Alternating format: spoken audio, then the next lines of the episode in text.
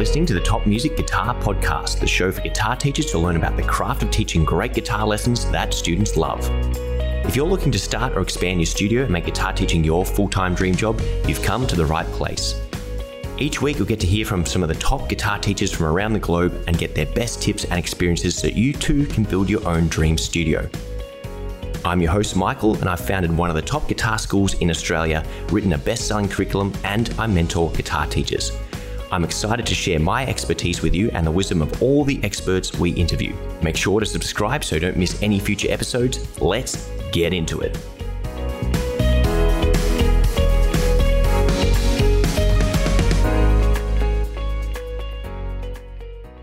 Hello and welcome to another episode of the Top Music Guitar Teaching Podcast. With me today, I've got a real special treat for you guys listening at home, and it's going to be a little bit left of field. Now, we know this is the Guitar Teaching Podcast, and my next guest may be really well suited to Tim's piano podcast. However, she's a wealth of knowledge and expert in her field, and we could learn a lot from listening to her. So let's welcome Melanie Bowes from Keynotes to the Top Music Guitar Teaching Podcast. Welcome, Melanie. Hello, Michael. How are you? I'm very well, thank you. What time is it where you are over in the UK? It is 7 p.m. Oh, nice, comfortable 7 p.m. It is. Mm-hmm. Now, I first what I first met Melanie about five minutes ago, formally uh, over a Zoom call. But as I was joking with her, I've uh, heard her voice thousands of times. Uh, full disclosure: my partner Amy is involved in Melanie's keynotes program, and she's been using that quite successfully for I think getting on to three years now uh, at our music school here in Melbourne, and it's an absolute fantastic program. Uh, works really, really well. But we're not here to sell it to you. We're here to ask Melanie some cool questions and figure out all the amazing things she's doing that you guys can learn from. So, Melanie, maybe give me and our listeners a brief background about your beginnings as a school teacher and how you've transitioned to creating your own curriculum and, and growing it to being in, is it hundreds of studios around the world at this point? Yes, yeah, indeed. So, yeah, my background is actually in school teaching. Um, I started teaching roughly 20 years ago. And from the get go, as soon as I had trained, I went into a school, took a job at a secondary school, which is kind of 11 to 18 age group, and realized as soon as I got there that there was no other music teacher. There were no, there was no head of music, and I was um, expected to create a curriculum as soon as I um, arrived, which was quite a shock because normally you start your first teaching job and you've got you can walk into a department that's got everything in place. So I have really been designing curricula from you know from the get go, and it's something that I've always loved to do. And um, so then I was head of department in a different school, and then obviously had children, which is quite a common story. You have children, then you realize that actually you're a little bit too busy for the school um, teaching job, especially as head of music and especially head of um, a department where you're expected to run many concerts and lots of extracurricular um, events. So I decided to kind of take what I knew from teaching the older kids um, and and apply it to the younger kids essentially. So I was teaching uh, a key stage three in the UK, that's age 11 to 14. I was teaching them um, music at keyboards. So we were kind of doing music lessons through keyboards. I had 30 kids in a room, uh, 15 keyboards, and then decided to apply that um, outside of school to younger kids. So I essentially took a, a version of what I was doing in school and taught it to the little ones, starting off with um, age six. So that's how it all began. Yeah, that's absolutely fantastic. And it sounds like you were really thrown in the deep end there from just finishing up uni and I guess doing your first job to having to create all this curriculum and things. Yes, but my training course did prepare us well for that. We had to kind of show that we could write a lesson plan and we could write a, a unit plan. So we, we were kind of well versed in that, but I wasn't expecting to have to actually do it myself. So you, you've come into a high school, you've created your own curriculum, uh, and then you've obviously started using it with some other kids who are a little bit long, younger. Can you tell us how it evolved into keynotes and or, or what you did to make it uh, different? Because I'm assuming there wasn't uh, anything similar at the time, and that's how you sort of came upon something so unique. Yes, um, I had actually considered um, one of the UK's popular franchises here, and then decided that actually, with all my experience in writing a curriculum, I could do something myself and I could make it piano based. So there was nothing piano based at all. But I think also I had a steep learning curve because I had been teaching 11 to 18 year olds. In fact, my favorite uh, age to teach was always the 17, 18 year olds teaching them how to write a Bach chorale, you know, all sorts of um, very kind of in depth musical analysis. Um, and then I was going to teach the six year olds, and I had a lot of learning to do myself. So it took me a while, and I worked week to week to figure out how they learn, what they were able to learn, essentially learning styles and things they they span the ages but i had to find out kind of the the content essentially of what would suit six year olds and how they progress etc yeah and that, that's a really really important point to make uh, especially within the guitar teaching world because it's a very physically different instrument to play. So many teachers are just like oh yeah we've got to wait until they're seven or got to wait until they're 10 and we can start teaching them but you can actually get really good results with younger kids if you teach them the way younger kids need to be taught. So, exactly. what are some things you notice differently uh, that work well when you're teaching the kids around about the age of six or even younger potentially? So, kids of this age need a lot of repetition, a lot of consolidation. And um, what we have with Keynotes is we have this um, cyclical curriculum structure, which essentially means you're not, if you take a traditional piano method book, the learning is very linear. So you go from one page to the next, and then you're on the next page, and you kind of, the teacher assumes that all of the, the learning that needs to happen is happening through those um, pieces. With group learning and with younger kids, you, you can't necessarily rely on them picking up everything along this line that you're taking them along um, and making sure that they can implement it, making sure that their understanding is secure. So we just need a lot of repetition, consolidation, but we also don't want to simply repeat in, you know, teach everything in exactly the same way from one week to the next. So we need to also offer variety. So this is how I came, well, actually, because my key stage three classes in school were topic based, the topic based learning approach has fed into keynotes as well. The other thing that I was actually quite surprised by was that I assumed that because they were all beginner pianists, no one had ever had any experience before. Um, and because they were younger, I assumed they'd all come to me and be able to do the same thing as each other. Okay, so I would say, right, here's a, here's a little tune we're going to learn. Let's play this together. And straight away from the very first lesson, I noticed that some people were able to learn it really quickly and some people needed much longer. And you can't obviously work with a group where you're not providing for those different paces of learning. And obviously, I knew about that in my high school teaching. Um, but I think that what I thought I was going to find an issue was just the, the younger age and the, making sure the content was appropriate and attractive and engaging for the younger learners. I would need to make sure I wasn't being too kind of wordy and academic.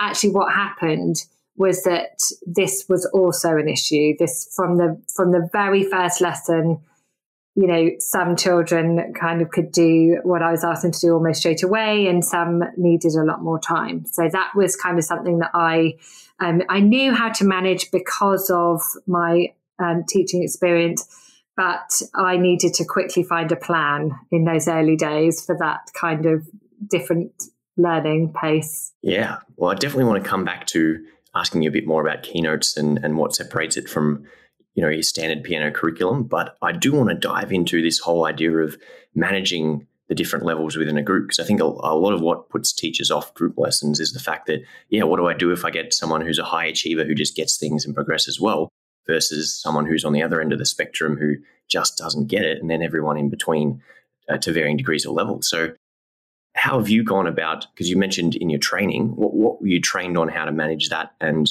what could our listeners at home learn to do better?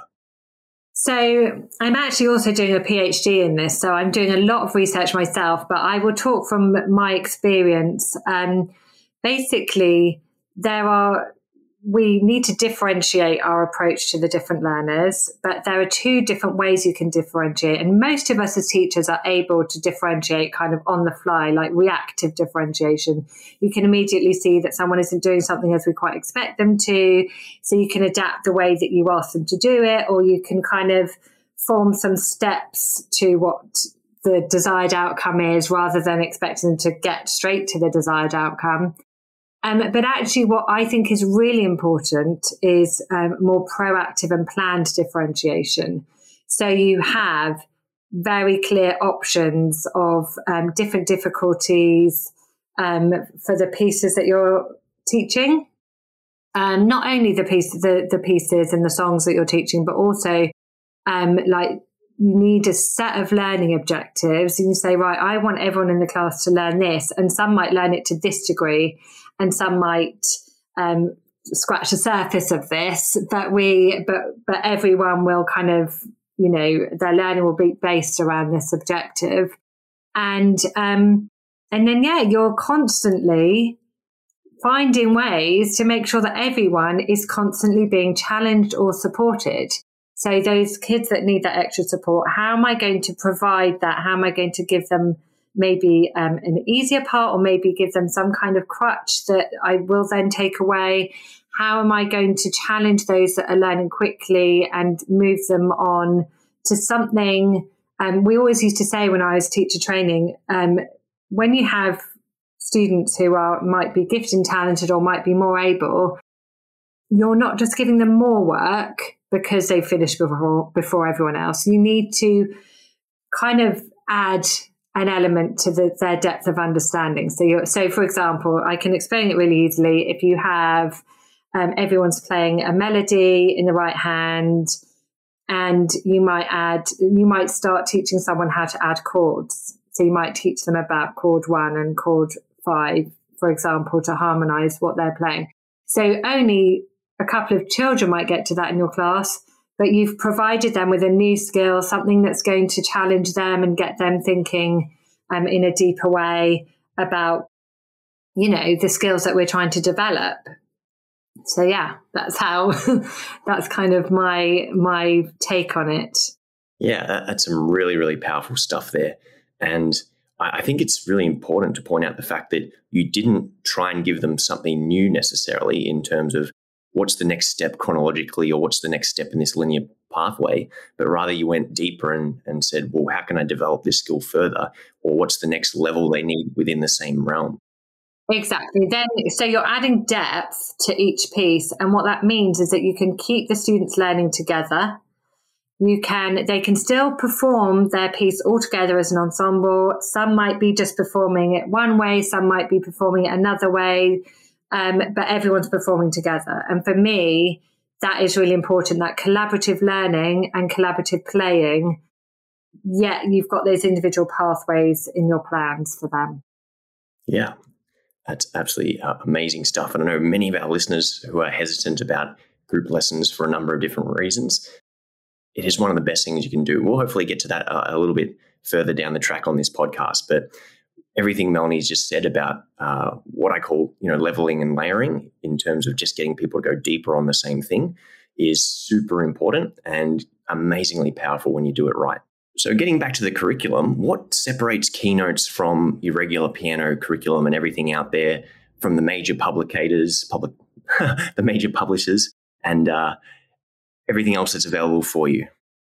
Um, well, a few things. The, the, a couple that we've already mentioned. So this idea that we've got a cyclical curriculum structure. So within one kind of level or one kind of program, there are a number of books. And what happens is that each book essentially has the same skills and objectives that we're developing. Um, but we're not asking our kids to sidestep because we're providing the differentiation and the more difficult challenges for them. So um, we're saying we've got a, a program and the, the, key aims are this, this, and this, and they're basically based around the um, piano foundations. and then they can move through each program as appropriate. So they so once they're showing certain behaviors, so we give like we have success criteria. So what what do we need to see? What do we need to see evidence in our learners to know that they're ready for the next program? Um, so it's it's very much a class based program, right? So that's already different to most of what's available out there. When we kind of use a traditional, a more traditional piano method, um, we, as I said earlier, we're kind of moving from page to page. We're learning in a linear way, and that's great if you've only got one student because they can move from page to page at uh, the pace that suits them. However, when you've got a group of children, it just doesn't work that way. You cannot rely on the fact that everyone is kind of understanding, absorbing, applying all the skills and concepts in the same way as each other. So that cyclical and spiral kind of idea is is what's unique about keynotes. And then of course the differentiation that we've already mentioned. And then really just um, it's super creative and um, because it's topic based so we have various programs. Some are one's called storytellers so all the books are based around different stories and it's so programmatic. We've got word painting we've got um, compositions where they have to compose for part of the story so it's all very creative but kind of age appropriate if you see what i mean yeah, and that just sounds amazing. It's got the elements of gamification. It clearly communicates what the learning outcomes are, which I think that's something that's often really, really vastly missing from music. Like the objective is pass the exam or Oh my goodness, yes. Or whatever it happens to be. Yeah. Um, so to have those and, and you know you know what, Michael, I see so many um, posts in Facebook groups about people talking about referral students or transition students, rather. And they get a transition student and they might say, My goodness, this student doesn't seem to know anything. Right? Doesn't how often does that happen? How often have you seen that? And what's happened is that of course they know things, but they were going along one particular teacher's kind of linear progression um, and they were using maybe a different method book or whatever it was that they might have been doing, put that child in a completely new context with a different teacher who uses different methods, who has a different line of learning, they are going to seem like they don't know anything, right? If you kind of turn this around on its head, what are we trying to get children to learn when they are learning to play the piano? What are the key skills, the key concepts, the key objectives? And can we kind of plan a curriculum around those rather than just relying on pieces getting more progressively more difficult um, as the point of development? 100%. And I think it's almost like more prevalent in guitar because people don't realize that guitar can be a, you know, a lead instrument with single notes or it can be an accompaniment instrument or it can be a solo instrument. So there's almost three different uh, ways to play guitar. And when you get teachers who learn one way and teach one way, as opposed to uh, what's you know what you would use in real life, a combination of all three, it does really seem like yeah, the students are the ones that lose out more often than not. Yes. Mm-hmm. But then you also get the people who just straight up are bad teachers and just don't prepare their students either. So uh, that's why it's wonderful. I think you know you're providing training as part of your your program as well because and that's why we do what we do at Top Music because there are a number of teachers who, not necessarily through any fault of their own, just don't know any better and were never trained otherwise, who could be doing so much better for their students and you know creating a high standard of education for themselves. But unfortunately, you know there isn't that's not all the ways the case, and it's often we're left to figure things out for ourselves. And you know you've done very well and, and gone to a very great degree with great insight and understanding of how learning works, but hopefully for our listeners at home, we're transitioning and helping you on your journey to become a better teacher. Yes. And always student led. So, you know, we might have learned a certain way, things change, society changes, communities change. I think that always thinking about how are these children, what's the best for them? How are they learning? What can we do to meet them where they're at? I really believe in a truly child centered curriculum. Wonderful. And I, I think the most important thing you said there is meet them where they're at and then figuring out you know, within the frame of the curriculum you've got in the class that you've got, but how do you give every student what they need to succeed uh, in order to reach that desired outcome, as opposed to this is the way I teach. If you don't fit the mold, bad luck. You're a bad student. Yes, absolutely. Now, you did mention before uh, it's a class based program, and that's what separates it. So it obviously lends itself really well to group lessons, and that's something we're seeing more and more of now. And because there's people like yourself who are sort of championing it. What are the benefits of group lessons over private lessons, particularly for kids? So I'm going to just first of all say that group piano is a bit of an umbrella term. And when I talk about the benefits of group piano, I'm very much talking about the benefits of collaborative group piano. So everyone learning together. Um, and we we kind of I didn't realize this, but we've come across this uh, situation where some people talk about group piano, but they actually mean piano lab. So everyone's on their headphones, learning independently, and the piano teacher goes around and kind of spends 10 minutes with each child and they're practicing for the rest of the time. But they can all be in completely different books, right? At completely different levels. When I think of the benefits of group piano, I'm thinking of collaborative group piano. So everyone's learning together, everyone's playing together. I do actually have headphones some of the time in my lessons because if I'm differentiating for different learners, I need to be able to monitor and uh, progress a child as is needed, but then the headphones are off and we're playing together. So the benefits of collaborative group piano well, first of all, it's a very musical setting. We don't often play music on our own. Now, poor pianists often do, but we don't have to. And the joy of music making and learning an instrument is playing with others and it's engaging with others and it's that kind of social element. And, you know, the kind of making music together is just so incredibly powerful. Um, and so that's kind of the big thing is, is making music with others. But also we know that children learn um, best with others and from others of their own age. So, um, for example, if we're kind of delivering our lessons um, in in a way that is most impactful for them, we might listen to the different um, performances from the kids um, at the end of the lesson. And I, this is just a small example, and I might say uh, to each individual, I'm going to give them some feedback. So I might say, right, I love the way that you did this. Maybe next time you could think about this. So that's what I always say to everyone. One really good thing that they did, you know, no matter what it is, find something positive, and then one thing that they can work in. Even if they have ten things to work on, just choose one thing and what happens as, as you go around the kids, um, they are hearing each other's feedback and they amazingly are responding to it themselves, especially the positive things. So I've, you know, I could test this a hundred times and a hundred times it would happen the same way.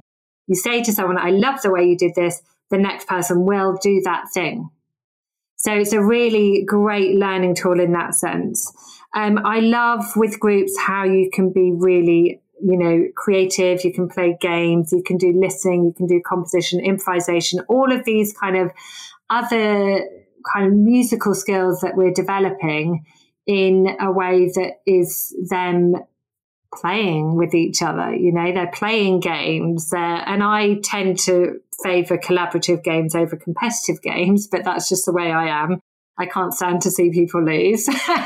so, um, so you, you know, you can you can have a lot of uh, fun with games, but obviously those games are going to be um, contributing towards their learning. So those are the main um, benefits, I would say. I think it's also just a really uh, child-centered way of learning. I think it's really, it's almost when you when you think about a child learning one to one and a child maybe six seven years old learning an instrument one to one and you think there's no other setting there's nowhere else they go in their little lives where they're on their own with an adult you know they learn with other people and everything else they do so um so yeah i think it's just a really uh, child-centered child-friendly way to teach them yeah wow there's so much great stuff in there i, I just want to ask you a bit more about competitive versus collaborative games because I think that's that was uh, something that just stuck out to me then. So, can you tell me what a collaborative game is and maybe provide an example? Okay, so a collaborative game is where it requires um, everyone contributing and doing something to achieve the game or to finish the game or to you know or if it's a, a, musical game if it's something at the pianos then everyone does something to create the whole if you see what i mean. Um, whereas a competitive game is like you've got this person against this person or this team against this person team and whoever gets there first is a winner. I'm you know i do play some competitive games occasionally but I always notice that the same learning takes place, but we've got a nicer dynamic when we can collaborate and together we have, you know, achieved something. Together we finish the game. Um, so that's kind of what I mean by collaborative over competitive. Yeah, now that's excellent. Uh, like I've noticed playing games sometimes when the same people win, the people who don't tend to win as much kind of give up sometimes. And oh yeah, absolutely, and that's the same with. Um, that's a really good point because um, that's something that I always say about differentiation as well. If you're saying, right, I've got all these different challenge levels. In school, I was taught, and in fact, you know, inspectors would come into my room to watch my lessons if our school was being inspected, and they would say, I want to see which child you are doing which challenge with. So I need I need to know that you know exactly who your gifted students are, who your students are that need more support and are kind of less able, and what you're what you're doing to provide for them. So I understand that, and I understand that, that that we need to know who is going to do what. But I also feel like if we start a lesson and we say, right, I've got all of these different kind of versions of this song, and you are going to play the most difficult version because you're amazing and you always play the most difficult version. And you're going to play the most simple version because you know that's where you're at. I just think it would create a really difficult dynamic and it would be it wouldn't be good for anyone really because i think the person who's able still needs to you know work towards things and not just be given kind of the the you know just be told that they're always amazing. And then the person who needs the support um, if they're always told that they can't get to those higher challenge levels, I think that's really demoralizing and will be disengaging for them. So I always say, no matter which program, which level, whether we're teaching adults, whether we're teaching four year olds, start everyone on the same thing. This is the main song. This is what we're learning today. This is how the piece goes. And then we say, if you manage that, then you can do it this way. And if you manage that, then you can do it this way. So we're rewarding um, effort and we're saying it will be your effort that allows you to get to these um, higher challenge levels. And then I might subtly, as I'm going round, notice that someone actually might not even achieve that main thing that I'm asking them to achieve. So I might then subtly just give them a little bit of a support part or something to help them along the way. Because I think the most important thing is that they they are able to play something. you don't want them to kind of be sitting there I've got no idea what's going on. So, um, so yeah, that that's a really important point. I think that you're kind of you're giving everyone a blank canvas every lesson. You know, the people that you know for a while you knew. I might know that someone's always going to be doing the lower challenge levels. But one week they might surprise me. Something might have happened. There's something might have clicked. They might have really practiced hard that week, and therefore they're playing something more difficult. And if I had kind of preset those challenge levels, I would not have noticed that, and I wouldn't. They wouldn't have been given the opportunity to show me. Yeah. Oh, wow. that's just such a different way of approaching learning to how most people go. And you're absolutely correct in, in terms of yes, we can always have our same favorite students in the spotlight. But if we give everyone what they need to get to that spotlight, then some of your students will blossom sometimes a bit later, but end up being better plays long term because they you know value the hard work that went into it. Now, last sort of question, and you've already given us so much in relation to group teaching, but are, are there any practical tips for running group lessons better, or maybe even balancing and managing the classroom when you do have maybe some kids who are a bit rowdy or are misbehaving on you?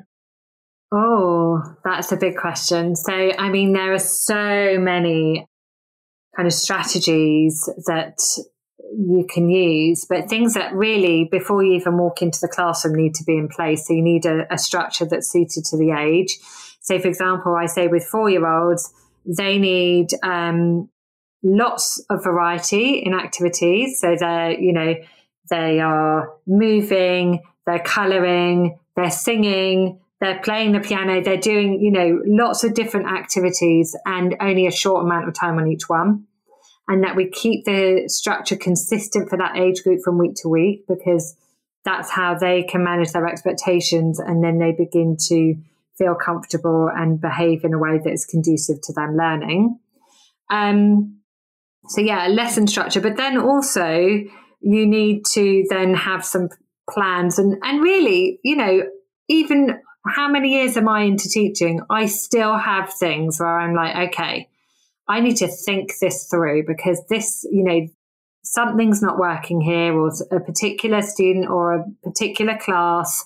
We all have them. My most recent one, which I was telling the keynote teachers about the other day, is um, post pandemic. I have found the kind of the younger ones, the five year olds, to be very overly affectionate. Okay, so before we'd sit in a circle and that's all very nice, and but now they want to sit on my lap.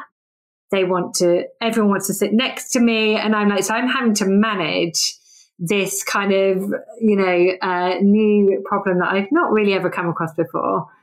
And so I'm thinking, right, go away and think.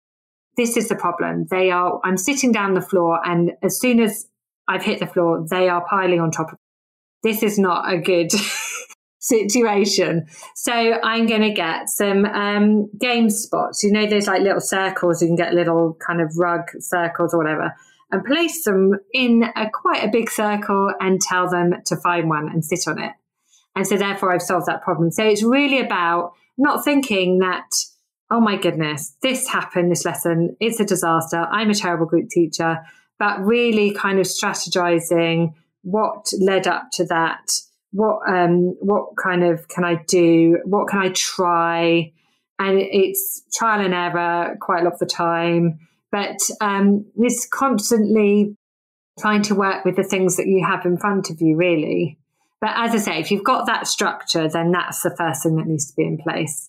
Yeah, it's it's it's very interesting how teaching has changed pre-pandemic versus post-pandemic, and how, how the psychology of being locked up for long periods of time.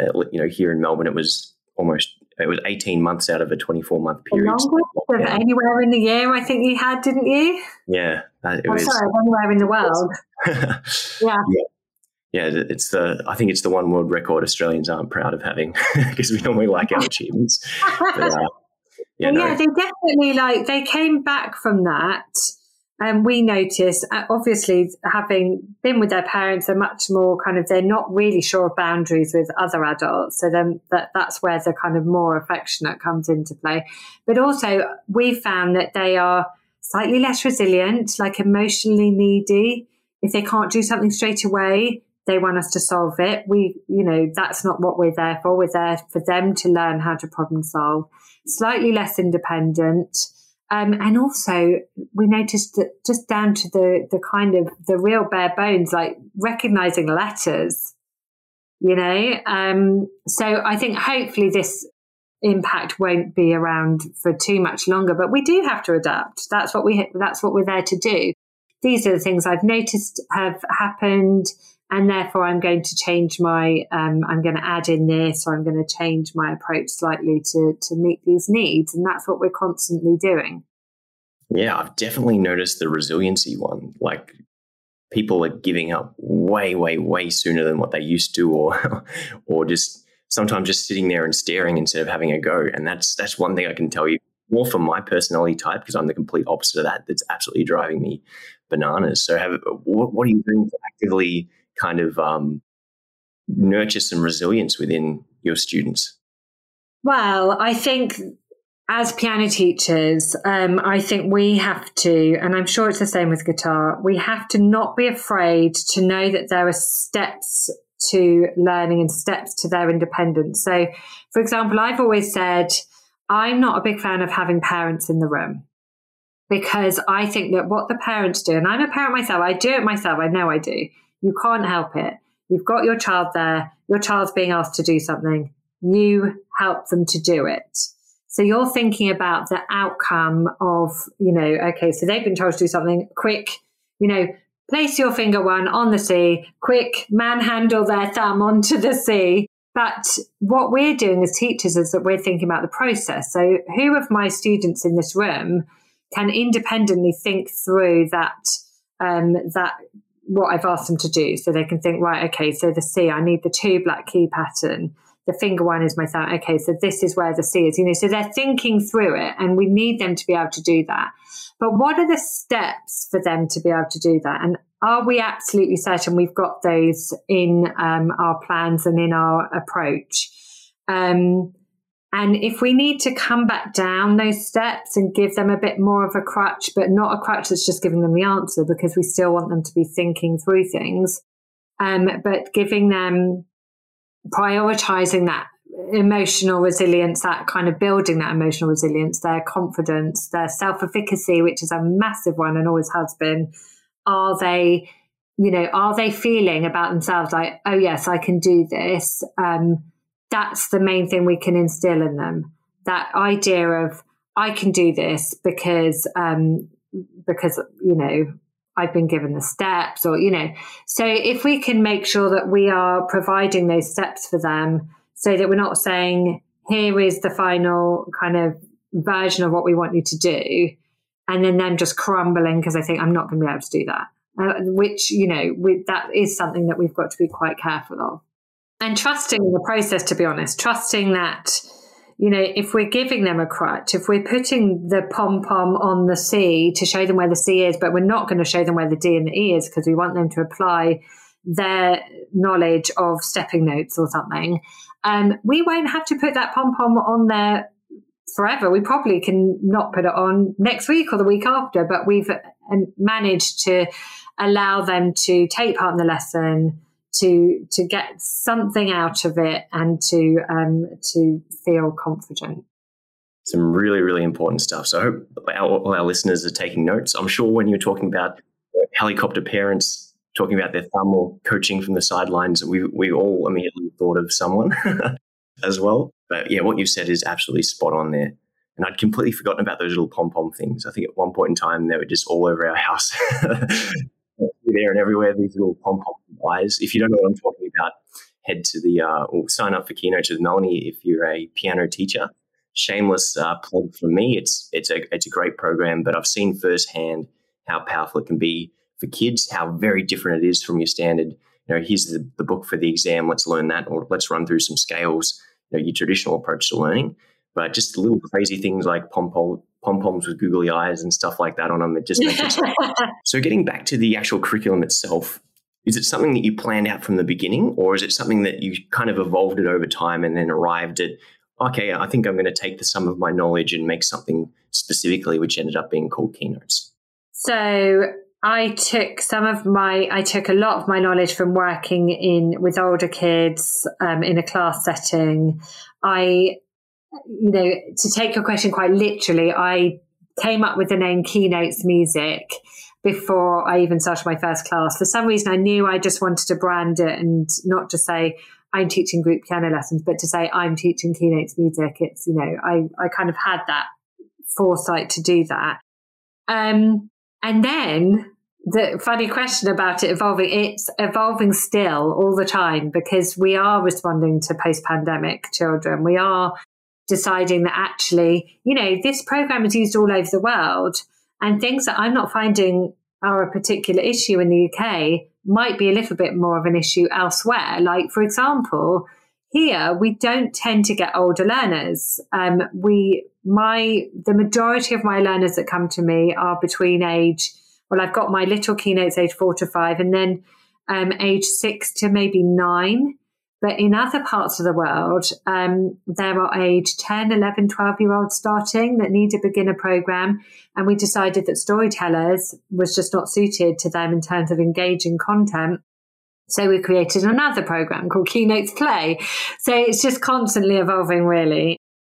And I appreciate the teachers all the time for their feedback on that kind of thing as well. Awesome. Yeah, it is really unique how demographically. I notice America just seems to have more teenage learners than young learners. Once they get that with guitar anyway, they get the rock bug and all of a sudden they fall into this, you know, contemporary instrument and start playing. But yeah, it, same thing in Australia. A lot less teenage learners than what we have with our kid learners and even adults. There seems to be this gap for the teenage years. Yeah. Mm-hmm. Now, at what point did you get your first licensee or your first person to come on board in your program? It was might even have not been a, a program needs is anything to go by. Someone just said, "Hey, what are you doing over there?" so, well, it was um, really about four years ago. I think Amy was one of the first, actually. So um, we have uh, a few that started, uh, yeah, roughly four years ago. And, ha- you know, as all these things happen, I was happily just creating my own program for my own lessons.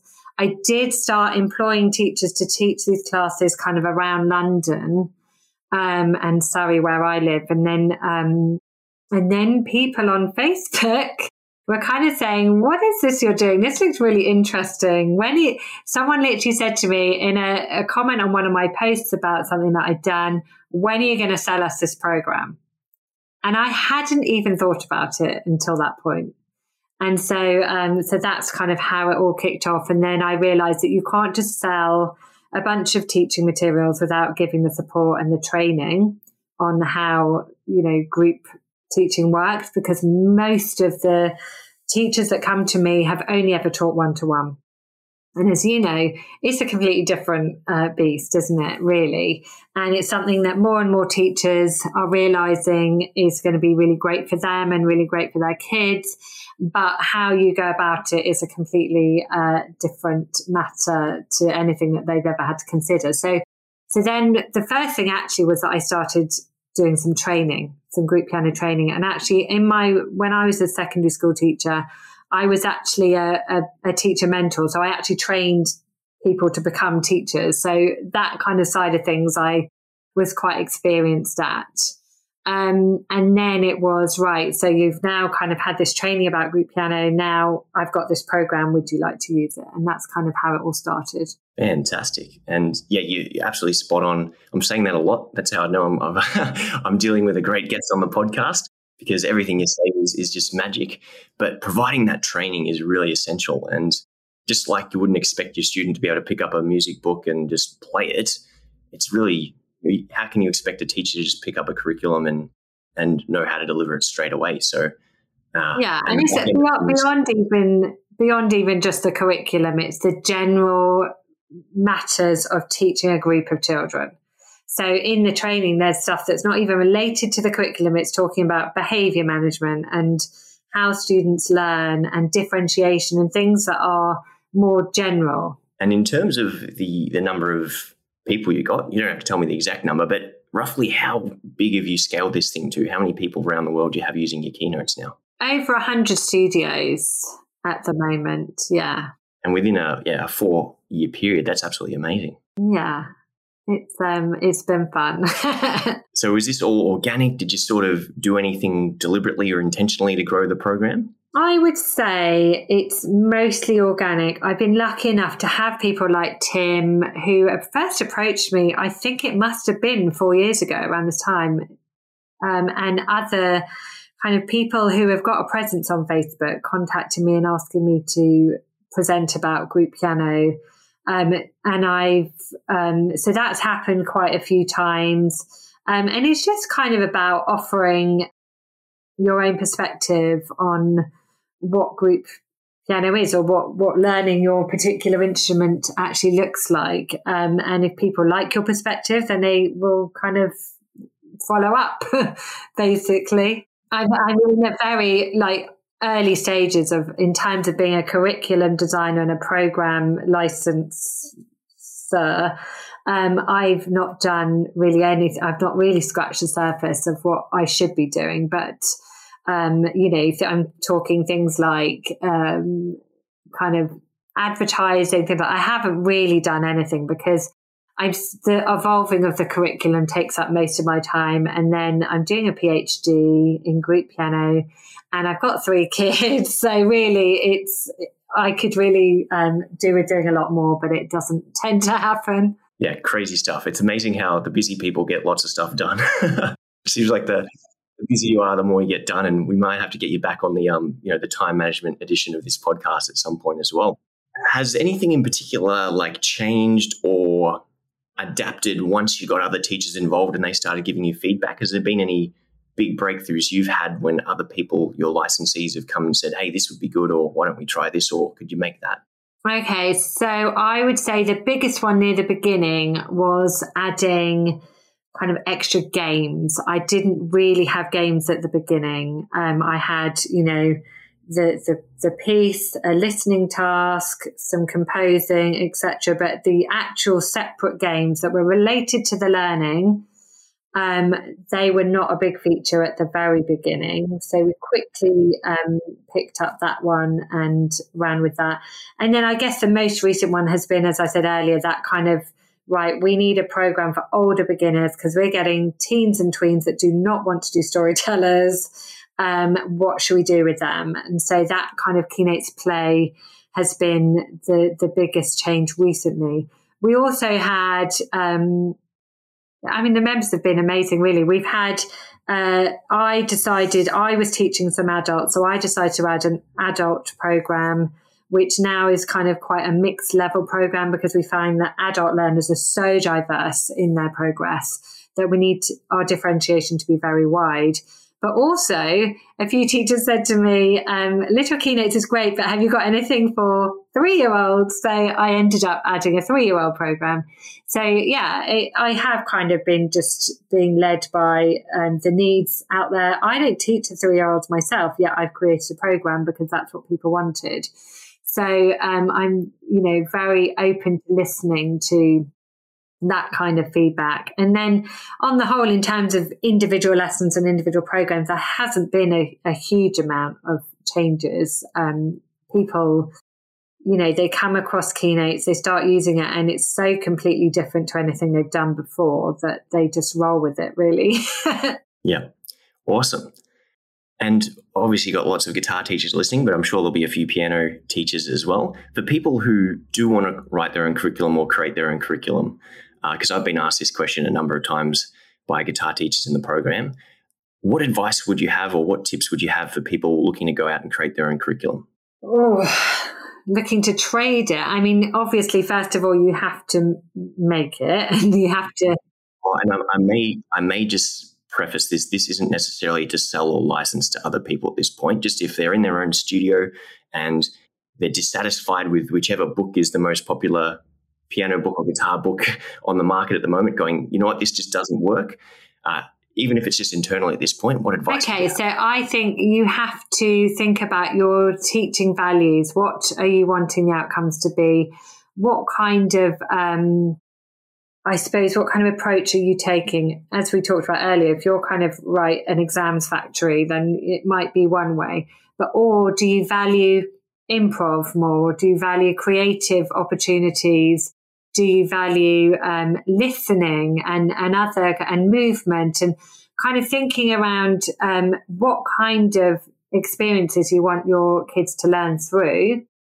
And then my big, big advice would be have an overarching picture of what they're going to learn. So um, instead of kind of going from lesson to lesson, we're going to do this piece and then we're going to do this piece. And if you have an overarching picture, you will know what the progression between the pieces should be, or between the programs, or between the lessons should be, because you have a set of skills and objectives that you want them to um, cover over a period of time.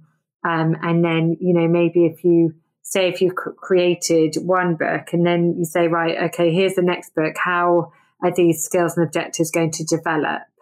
um, what, what which direction they're going to go in, and then is so. I, I would say that the overall overarching picture is a really important thing to think about. Yeah, really, really important stuff. And I think the most important thing to draw out there was, yeah, what do you value and how do you instill you into the curriculum? Because that's ultimately at the end of the day what's going to make it unique and resonate with the kind of students who you're going to resonate with naturally. Yes, absolutely. That's a perfect point.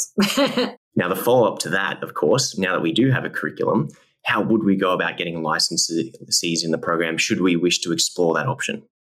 I mean, I'm not sure I'm 100% best placed to answer that in the sense that I did kind of fall upon it um, as in the way that I did.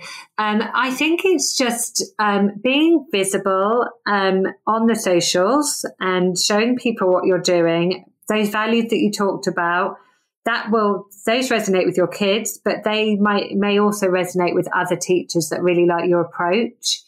Um, I do think we need to be doing something different because I think, you know, I was at a music education show last week and my favorite thing to do is to rifle through all the piano books, but essentially they all look the same. They're all approaching piano learning in a very similar way to each other.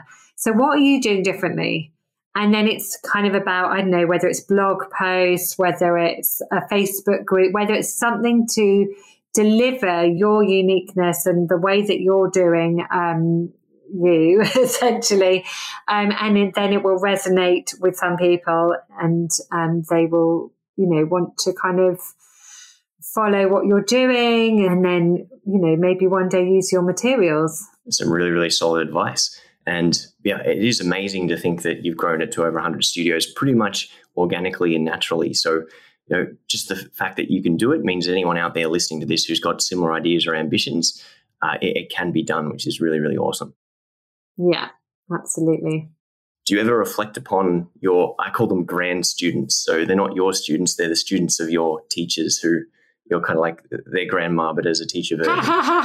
That's funny. I do. I, you know, I love to do. Um, I love it. I, I love in my Facebook feed. I see all of these different posts from teachers all around the world um, showing what they're doing in their lessons. And obviously, they're doing keynotes, uh, using keynote material, doing the keynotes lessons. And sometimes I love to show my own students, look, this person in Canada is using the same book as you and they're doing the same task as you. And I love doing that. So, so yeah, those are moments where you're like, wow, this is amazing. I'm, the keynotes program is impacting children all over the world. Um, and there's, you know, no higher ambition really for a teacher. You can impact the students in front of you, but to think that you've impacted um, other teachers and their students is is really an honour. Yeah, that's absolutely amazing, and the impact we have on our students and our broader communities is absolutely you know tremendous as a music teacher. Often, you know, we don't give ourselves enough credit for what we do and what we contribute, and often society doesn't uh, you know remunerate us properly as well. And it's disappointing in a way to see how watered down the importance of music has become and even education has become in this contemporary society. But we can really be the backbone and foundation of our community, and we can do so much. And you know, when most people think of their favorite teachers, uh, I always say the teachers is, is how do you want to be remembered? Do you want to be remembered as your worst teacher in school or one of the better teachers in school? And we can have because music is you know so culturally important we can have that huge impact on people. And you know people piano players tend to play longer than most orchestral based instruments but with guitar players like the retention isn't just until they turn 18 and mum and dad stop paying for lessons and then never pick it up again. Guitar is one of those instruments where people play until you know the day they die and sometimes they put it down for a couple of months or even a couple of years but they always come back to it and always play. So to think that we right now here today could be teaching someone who 80 years from now is still playing guitar or still playing piano is absolutely amazing. And then how many people do they influence as well? Yeah, absolutely. So, Melanie, it's been absolutely great having you on the podcast. Where can our listeners find out more about you, connect with you online, uh, connect with Keynotes and find out more about what you're doing on the piano front there? So, I have a website, uh, keynotes-music.com. Um, but I'm also very active on Facebook. I have a Facebook group called Teaching Group Piano.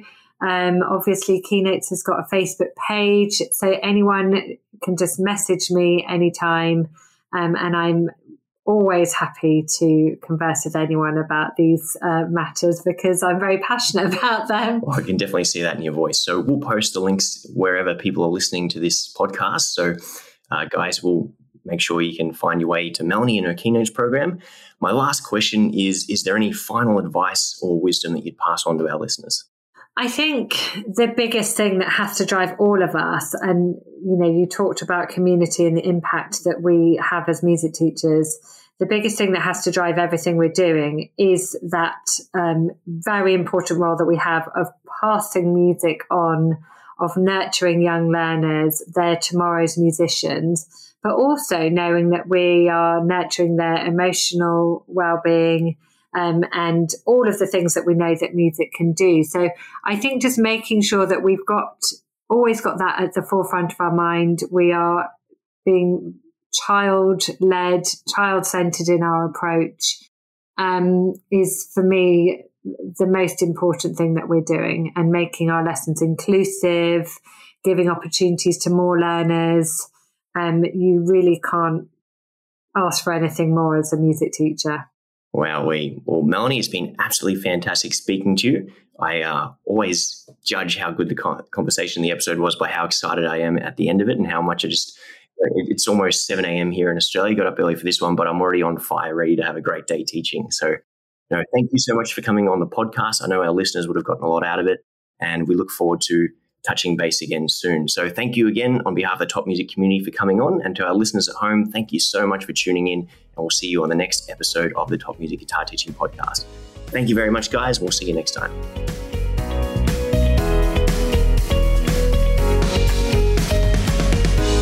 If you enjoy this show and want to hear more of our work, be sure to subscribe to this podcast.